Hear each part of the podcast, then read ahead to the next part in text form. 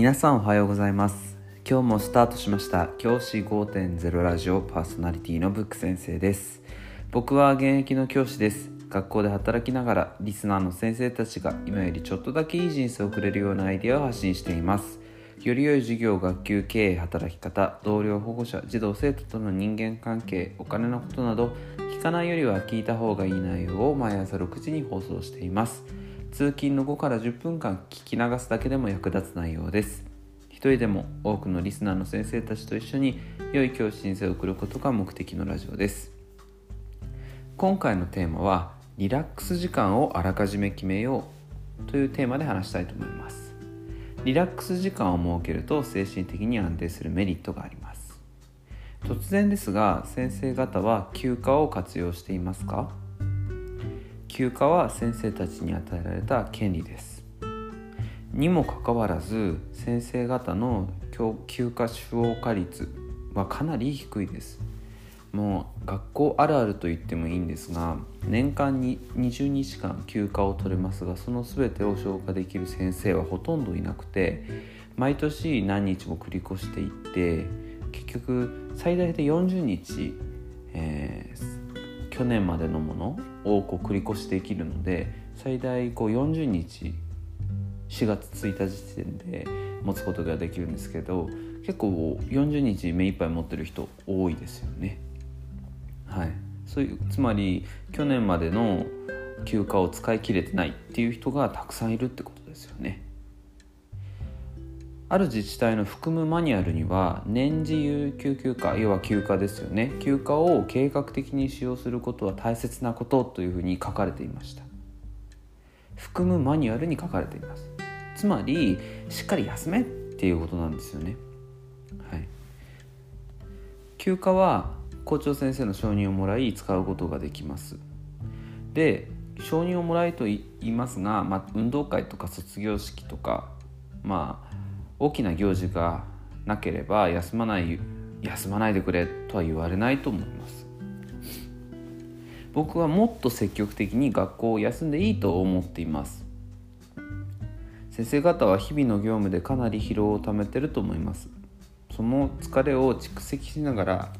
学校で働くのは本当に大変なことです。なので休暇はどんどん使っていいと思います。休暇は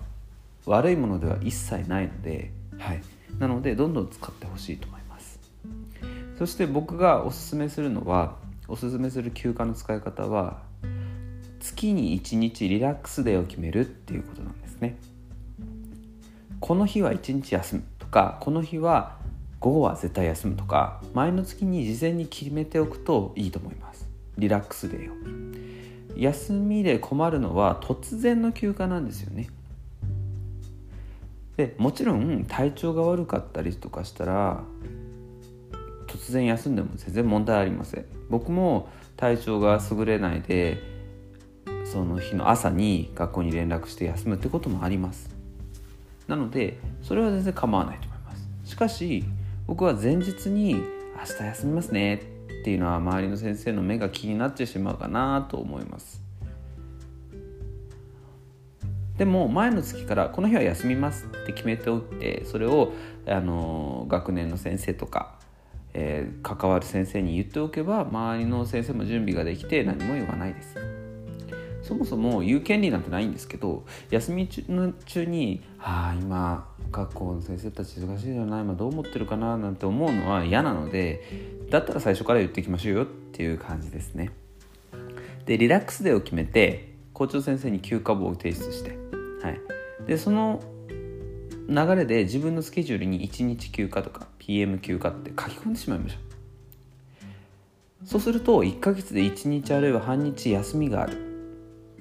でスケジュールにそれがしっかり組み込まれた。そう思うだけで仕事へのモチベーションって変わるんですよね。ああじゃあその休みはどっかでかけようかなとか家でゆっくり過ごそうかなとか自分の思い思いの使い方をできるよと思いますので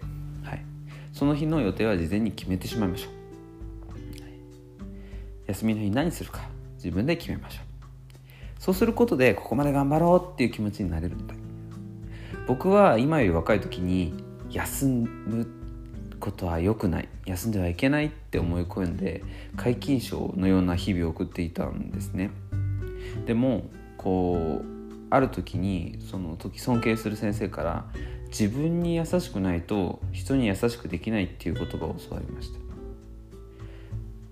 僕はその言葉がすごく印象に残っていて自分に優しくないと人に優しくできない。休暇って自分への優しさだと思うんですよね。自分の体をいたわる優しさだと思うんです。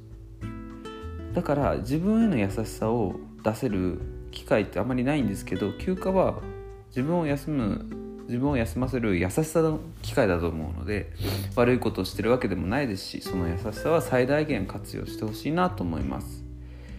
是非今日学校に行ったら来月いつ休むか決めて今日からリフレッシュデーを設定してほしいなと思います。そうすると自分の働くモチベーションとか自分の前向きな姿勢とかが変わってくると思います。